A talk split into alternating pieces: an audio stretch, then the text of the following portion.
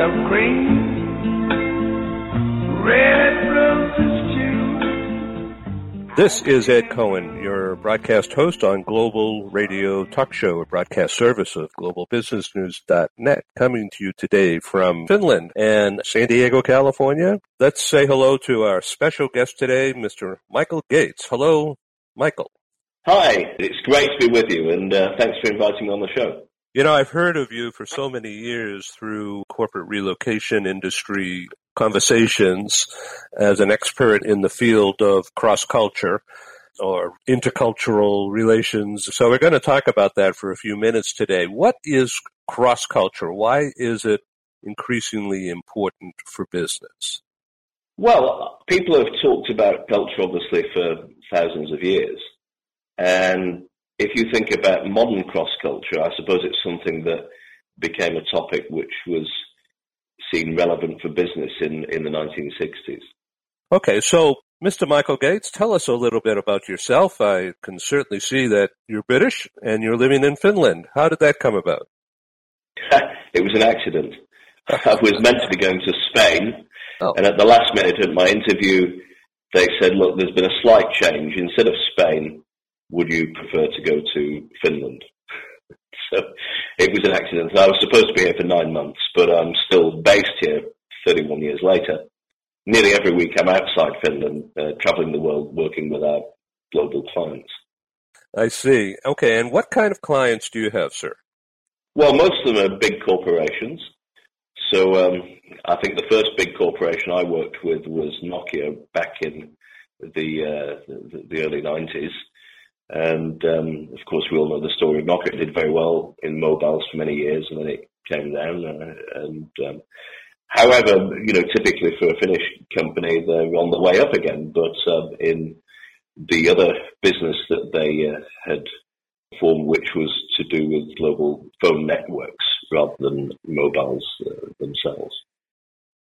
So we're talking with Michael Gates, an associate fellow at Saïd Business School, University of Oxford. Michael Gates is also vice chairman of Richard Lewis Communications and is an internationally recognized teacher and writer on cross-cultural management and speaks regularly at business and government events. He's also a regular contributor to the Oxford Program on Negotiation, and he has also taught on a custom program on leadership for Standard Chartered, and is a regular contributor at the Royal Swedish Technical University. Tell us more about all of this educational stuff you're doing. Yeah, well, I got into this about 10 years ago, I suppose. And I was speaking at an event for one of our corporate clients, and the speaker who was on before me was the founder and director of the Oxford Program, and so he got me on that. And I mean, the Oxford Program is a fantastic one. It's the number one business school in the UK, according to Financial Times. And Oxford, in many lists over the past couple of years, has been judged the best university in the world. So it's been a great place to work and to go back to, because that's what I studied, and my background was actually in English literature. English literature. Wow, that's interesting. Okay, so now you have also provided, I'm reading this, you have also provided cross-cultural training in more than 30 countries, to corporations and organizations such as Microsoft and Rolls-Royce, State Oil, Unido, Eurojust. I mean, the list goes on and on. It's great. And you've been with Richard Lewis Communications since 1990, and now you're vice chairman. Is that correct? That's correct, yeah. And so I've worked with Rich for a long time, and many of the models and concepts we've worked on together. And my particular speciality has been cross-cultural assessment, so where people do an assessment on the web to find out what they're like culturally, and then also in adapting Richard's materials for, I suppose, use when you're trying to get people to understand the concepts and put them into practice, because you know most of our clients are big corporations, government as well. And although cross-culture, I think many people find a fascinating subject in itself, what they're really trying to do is improve their results, whether financial results or professional results, their ability to persuade, negotiate, lead, work in teams across cultures. Well, you have a wonderful radio voice, and I understand from your past you were a producer at Piccadilly Radio in Manchester. Is that correct? That's right, yeah. That was one of the first commercial radio stations in the UK, and it was a fantastic time there. Worked with very many interesting presenters who've carried on in radio, and other of my colleagues at the station then went on to a career with Disney. He just left in March as chairman of Disney International. So it was a really interesting group of people at that time, very creative. Oh, I bet. Well, Paul and I have been producing this Global Radio Talk Show for six years or so. We've done over 100 broadcasts. So we're really honored to have you, and with your background, it's just, a wonderful plus for me. Thank you. So it says here in 1997, you came up with an idea and implemented a concept for the world's first online cross-cultural assessment and cultural data resource. You called it Culture Active. It says currently you have a database of 100,000, but how did you come up with that idea way back then, last century? Well, I can tell you exactly how it happened. We'd been working a lot with the Finnish government, and they were just preparing for their first presidency of the EU. And at the time, we had a paper assessment. It was one which we adapted for them from work we'd been doing a little bit earlier with Nokia, as they were beginning to expand globally. And so we used to get groups of future chairpeople of the Finnish or the European Commission meetings coming in to learn how to chair international meetings more effectively, get their point across, and all this sort of cultural stuff. And so I remember sitting at my desk one day in the late 90s with a pile of about 200 exam scripts where people had filled in assessments on paper, and I thought there must be an easier way of doing this, and wouldn't it be great, as well as having people's individual answers, to be able to consolidate the information and get some of the cultural trends within groups. And that's when I came up with the idea of putting it online. Great idea, sir. Great idea. So I want to get into the cross-cultural model, the Lewis model of culture, and how it relates to other cultural models and stereotyping and things like that. Do you want to make a quick comment? And then I want to go a little bit deeper into politics. Yeah. I mean, culture is a really complex issue in many ways. You could say, if you're trying to define what is culture, you could almost say what isn't culture, at least as far as human behavior goes, because it has such a deep effect. And then there are different sorts of cultures. It comes from our upbringing. We acquire our culture from our parents. They got it from their parents. And the original drivers of culture, I suppose, are survival and climate, history, religion, language, etc. And so how do you deal with this complexity? And there have been a number of models. The first really well-known modern model of culture, and I always have to say modern model because, people have talked about culture for thousands of years, as I said, was from an American called Edward T. Hall. And he came up with a pretty simple model, and his main contribution was saying that, some cultures like to do one thing at a time, like Americans, Germans, the Brits to a degree, and other cultures like to do many things at the same time, such as South Americans, Southern Europeans, Arab cultures, which was, at the time, a really interesting distinction. Then you had this very famous cross-cultural research in the 70s from a guy called Gerhard Hofstede, Dutch, and then his student Trompenaars came up with another model. But the last two models were a little bit more academic, more complex in a way. So that's why Richard then decided to create his own model in just three parts, because people remember things in threes.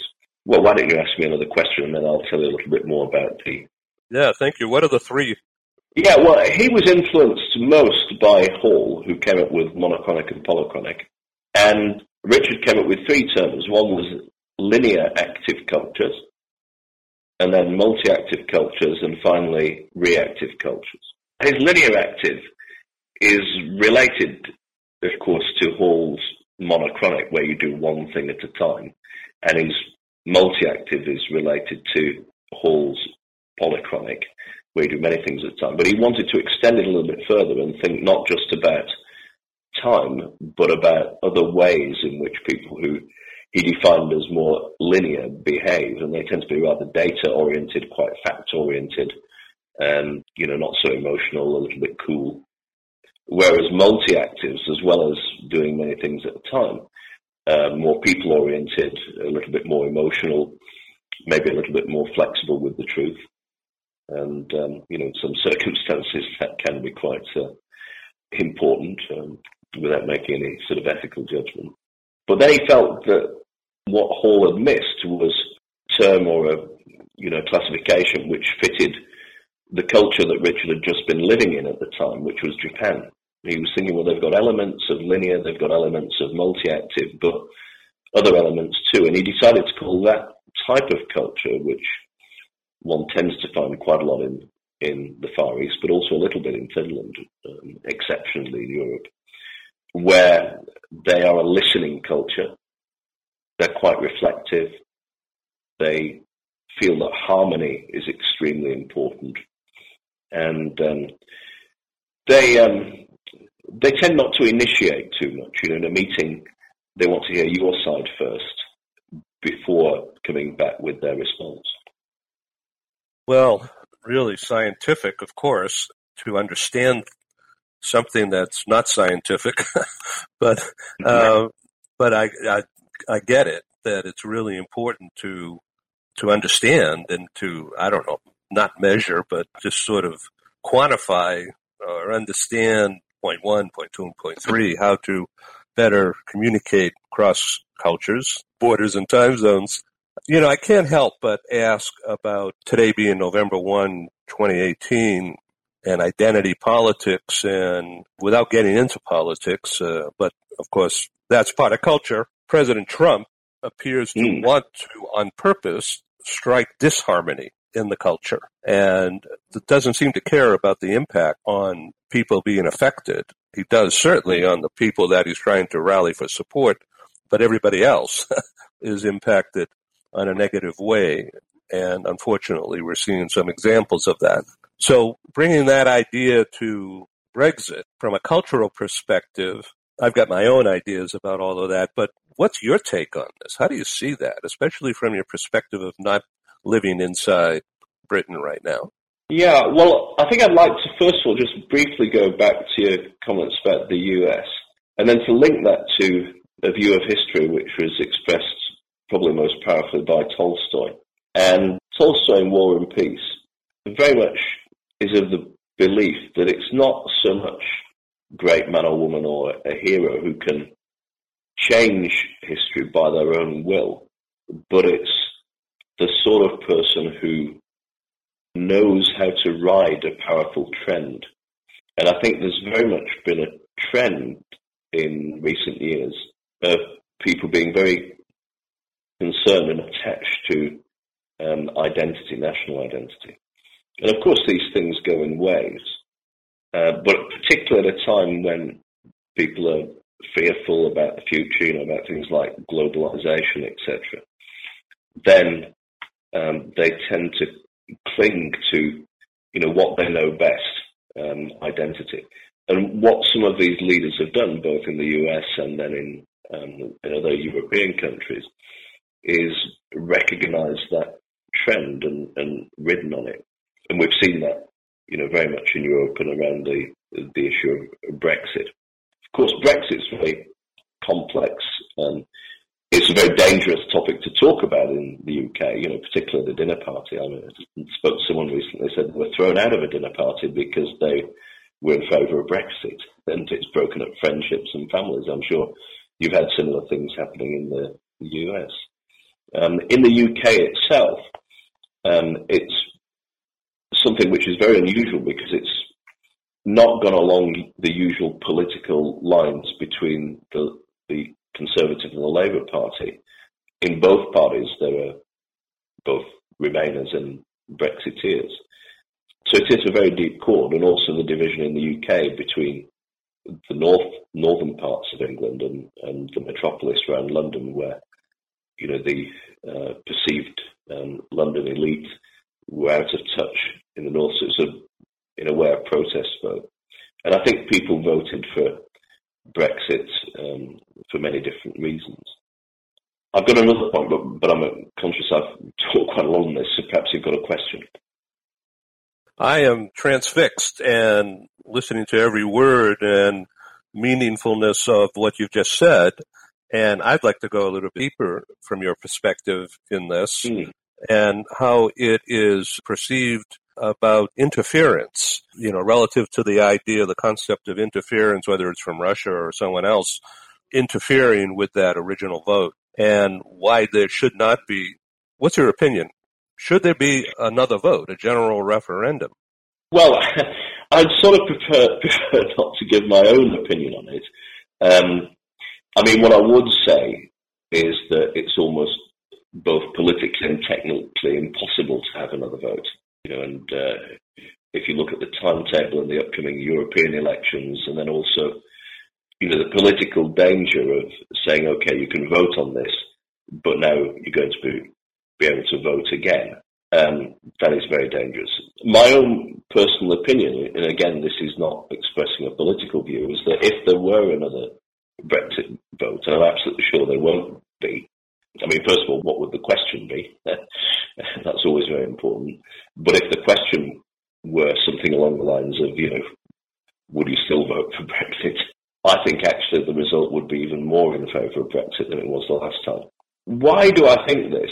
And this goes to my sort of main point about it from a cultural point of view, is that I think a lot of Brits, even ones who voted Remain, have been quite shocked at the way in which the European Union, or the Commission particularly, you know, the chief negotiators, have treated the UK and sort of disdained the UK and been discourteous in many ways, and sort of shown really what their culture is, which is very different from British culture. And really what I would say is that if you think about the European Union, in many ways it's a theocracy. It has a very powerful belief, and I don't think there's anything wrong with that. It's moving towards a system of government which is very much based on Plato's Republic, in which democracy is the second best system, and the best system is a system where you have the guardians, who are a sort of educated elite who will make the best decisions on behalf of the people.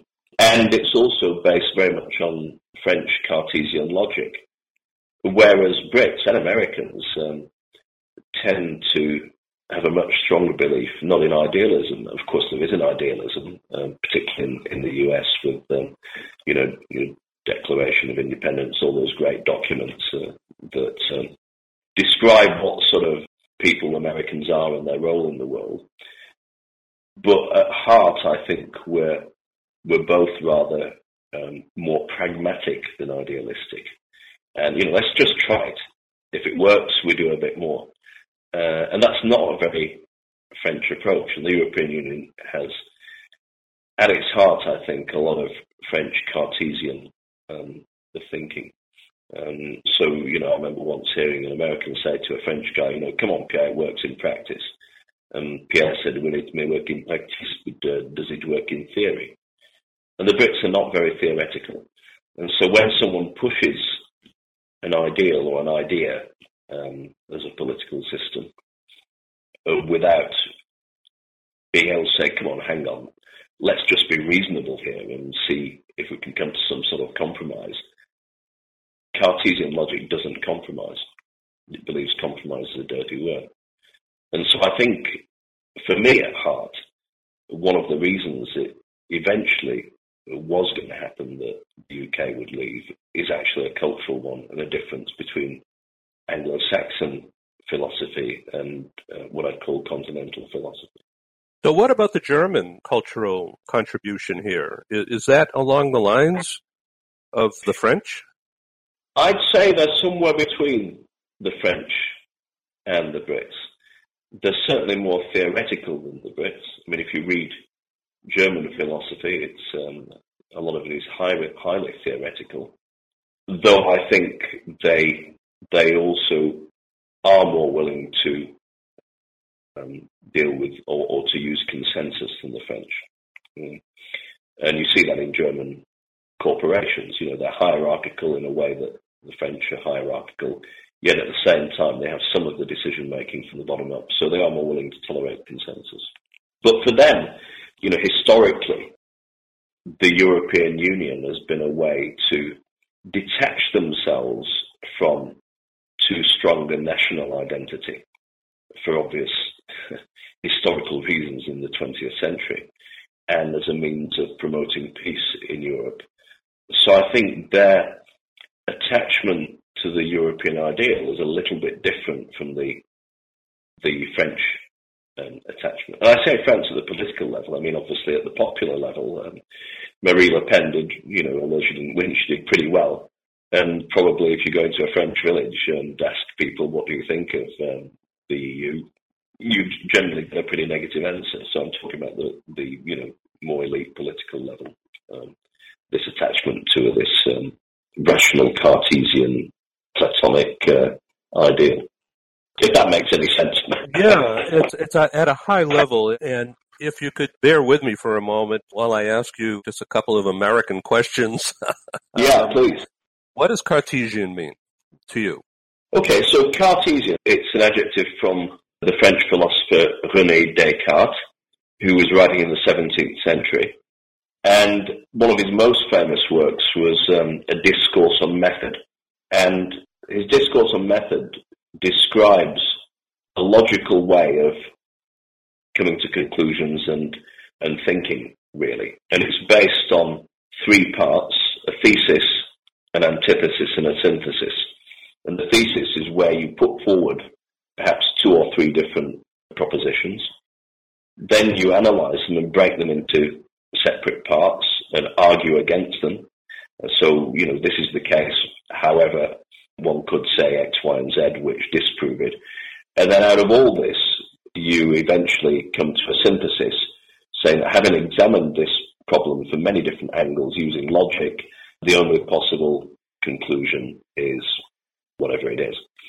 The challenge with this is that all of this is based on an initial presupposition, which is about something which is indubitably true. And where it's very difficult to argue against Cartesian or French logic is if your initial proposition, which the opposite party thinks is, you know, there's no doubt that it's true if you don't agree with it. So if you begin with a sort of proposition that a united Europe with a harmonized, you know, tax system and harmony in trade and, you know, eventually harmony in political democracy or whatever is the right way to go, then that dictates how you behave in every single situation, that you can't give up on this initial supposition. But I think that the problem is that the end in view for many of the powers that be in the EU is very different from the end in view that the Brits may have had. So we signed up to it, I think, thinking, well, it'll help trade and everything. And yeah, we know that there will be some, you know, eventually a closer and closer union, but of course we can opt out of things which we don't like. Whereas if you're logical, you say, well, no, you can't opt out of it because that is against the final end view of the ideal. And so then you come up against an opposition to pragmatism. And, you know, I'm not making a, you know, political point here. All I'm saying is it's two different systems which are both valid in themselves, which are ones of competing values. And, you know, there are competing values and sometimes they just can't be resolved. So one of the issues seems to be, quite frankly, money, paying a fine or something. Yeah. You know, frankly, it's confusing to me. What is going on here? Why does it cost anything to separate? You know, why don't they just make a deal, just split? Yeah, well, that's a very pragmatic view. You know, they would say that because if we make a deal, we're still going to have some of the advantages of Europe without being in Europe, that we do our money, and there's some debts from the past which need to be cleared as well. I mean, I think things like, you know, pensions bills for UK, you know, employees of the European Union, the members of the Commission, Parliament, and, you know, it's a sort of membership fee. So we're sort of in a halfway house We still have to pay this fee to get the advantages. However, because we've left, we wouldn't have the voting rights. And, other countries are on the fringes of Europe in similar positions. However, there's an argument that if we just left and carried on under World Trade Organization rules, certainly in the UK, people have argued that in that case, if we don't come to a deal, then we don't pay any money. Obviously, the EU would argue differently. So I could envisage there could be a big legal battle if there's no deal about this money. Because, of course, the UK has been a big contributor. And, it's going to be difficult because they overspend the budget anyway every year. And if they lose a huge chunk of it, then that's going to cause problems. All right. So let's bring this back to cross-cultural, intercultural training and communications across time zones, borders, and cultures as it relates to international business today. There's such a drive towards building up a middle class where there hasn't been one, and providing education to the masses and training so that there's more workers being developed for global business interactions, not just for American companies, but any company anywhere to do business internationally. And so global talent development is what we're into. Yeah. But how does it relate now to understanding stereotypes, and how do you communicate with people in a neutral area or trying to get some communication, some understanding without coming across as not bigoted, but pushy or not clear enough in defining things or getting to decisions? This is not about stereotyping, but it is, isn't it? Yeah, well, first of all, the first point, cross-cultural training is becoming something which many organizations now see as indispensable, particularly as there's more globalization and people having to lead across cultures, people having to collaborate in teams across cultures, with the added challenges of distance and communicate virtually different time zones. So I think there's a general recognition that cross-cultural training is something which is needed. The question is how you do it. And one of the biggest blocks in many people's minds, not everyone, I mean, what you find is the more experienced people are across cultures, the happier they are in understanding what generalizations are. But people who are less experienced will say, we can't say this because you're stereotyping. Now, it's very important to be clear about it. And nowadays, I hand out people the documents I've written on one page to read before the sessions, so we don't get bogged down in an argument about stereotyping. I prefer to call it a generalization or maybe a prototype. And what you've got to remember is people are individuals, and yet when we're generalizing, we're talking about groups. So any one American, you're never going to find the stereotypical American. People are different. However, it can be very useful to talk about groups. I mean, imagine you've never been to Japan. And I say, when you go there, you really, at your first meeting, shouldn't expect too much. You should not have a list of bullet points that you've got to get through. You should take things at a slow pace. They take you out to a tea ceremony or a meal, then follow the ritual a little bit and don't get impatient, don't keep looking at your watch. Well, you're likely to do better business there. Of course, you've got to weigh up confirming and disconfirming evidence. So if you arrive at your meeting in Japan and Mr. Watanabe comes up and slaps you on the back, gives you a really firm handshake and throws his business card across the table at you and looks at his watch and says, I'll give you half an hour. Well, of course, you then adjust your pace to this particular guy, who may have studied in the US and worked there and has been influenced by that. Or perhaps he's been on a cross-cultural course on dealing with Americans. So you've got to use your common sense. But generalizations can be an extremely useful starting point. But you throw them out the window once you know the person that you're dealing with better. This is fascinating stuff. So what are you doing next? What is exciting to you? What's going to be in your 2019? Oh, wow.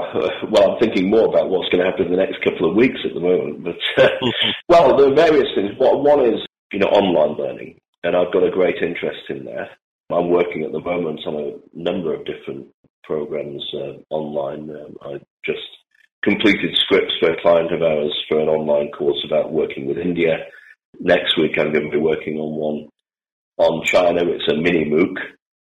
So, and online learning has always been fascinating because the amount of money that's spent on it and the lack of enthusiasm with which it's traditionally been used is really interesting. I mean, only 8 to 10% of people finish most online courses. So what we've been doing is breaking them down into very small chunks. We call them mini MOOCs, M-O-O, mini MOOCs. And so if you package it in small chunks, people are much more likely to use it. Then ideas for the future, multiplayer video games where you use gamification to get people interested in learning. So you sort of learn by osmosis. If you contrast the low take-up on online training compared with the almost addiction that people have to gaming, then could you somehow harness that addiction to a good purpose, that you have video games which are essentially interesting, intrinsically interesting and motivating, yet at the same time by doing them you about culture by osmosis. What's your final point? And then I'm going to ask you more about gamification. Yeah, well, the final point was, I mean, everyone is talking in every field of human endeavour in a way about artificial intelligence. If you have a robot, for example, how do you build culture into that? And can we build culture into it? You know, what if you sent a Japanese robot to the US, programmed by the Japanese? Would it behave in a way which didn't gel with Americans because it had been programmed by the Japanese? You know, can you make a culturally intelligent robot? And can you get cultural advice through artificial intelligence? You know, it's like having a cultural guru in your pocket. You know, could you at one stage be in a meeting, have an earphone from your mobile, and the phone listens to the meeting and then gives you advice on, you know, what move to make next with the Chinese, for example. I mean, this is all sci-fi and it's a long way off, but I think that's one direction in which things could be going. Wow, that's really interesting. You know, how do you make a culturally sensitive robot? So about gamification, so does that mean like a game show? Like, you know, there's a host and there's panelists and there's questions? No. What I mean is gamification in the sense of, you know, online video games. You know, my kids, my sons, a few years ago used to play a lot of this game, World of Warcraft, and they were in teams and, you know, they had quests. And so you had a lot of motivators, you know, obviously the motivation to win, motivation by wanting to remain a good team player. So, you know, they based in Finland, but they had people in their team who were in the US, in India, China, all over the world. And they had to get together at pre-agreed times and go on missions. And so there's lots of motivators in that sort of gaming. But if you could instead have an online game in teams that had a business goal, but in order to achieve your targets, you had to solve cultural dilemmas, I think that could be pretty motivating, particularly if you did it with virtual reality, you know, with a headset on, something like Oculus Rift, and if you could role-play different characters. So, for example, you know, you could take on the role of a Japanese, and an excellent way of practicing being immersed in that world, because I think a lot of understanding of the culture is being able to put yourself in the shoes of that culture. So in this business meeting, you're actually playing the Japanese. And I use this sort of thing in live training where people have to role-play different cultures. But then if you can have it in a video game which is motivating, I think it could be very powerful, particularly if it's virtual reality. You feel as though you're actually there in Tokyo at the meeting, greeting your American business counterparts. Try and be the Japanese as an American. You'll see how it feels. You'll understand better the pressures that the Japanese are under. And you immerse yourself in their world, project yourself imaginatively in their world. And then as an American, it should be a lot easier to deal with Japanese in the future when you've been them. What is your website, Michael Gates? Well, it's a great website address. We're very proud of it because it came very early on. It's www.globalbusinessnews.net. crossculture, one word, crossculture.com. So www.crossculture.com. Got it. Crossculture.com. That was an early one, wasn't it? Yeah, we're lucky to get that. Yeah, that's great. Well, I have really thoroughly enjoyed this. Michael Gates, Vice Chairman of Richard Lewis Communications and Associate Fellow at the Saïd Business School at the University of Oxford in England. Michael, thanks so much for your insight and your knowledge base and sharing it. Thank you, and thanks for being such a great interview. I've enjoyed it thoroughly. Okay, this is Ed Cohen, your host today on Global Radio Talk Show, a broadcast service of globalbusinessnews.net. Thank you, Michael Gates. Thank you. Yes, I think to myself, what a wonderful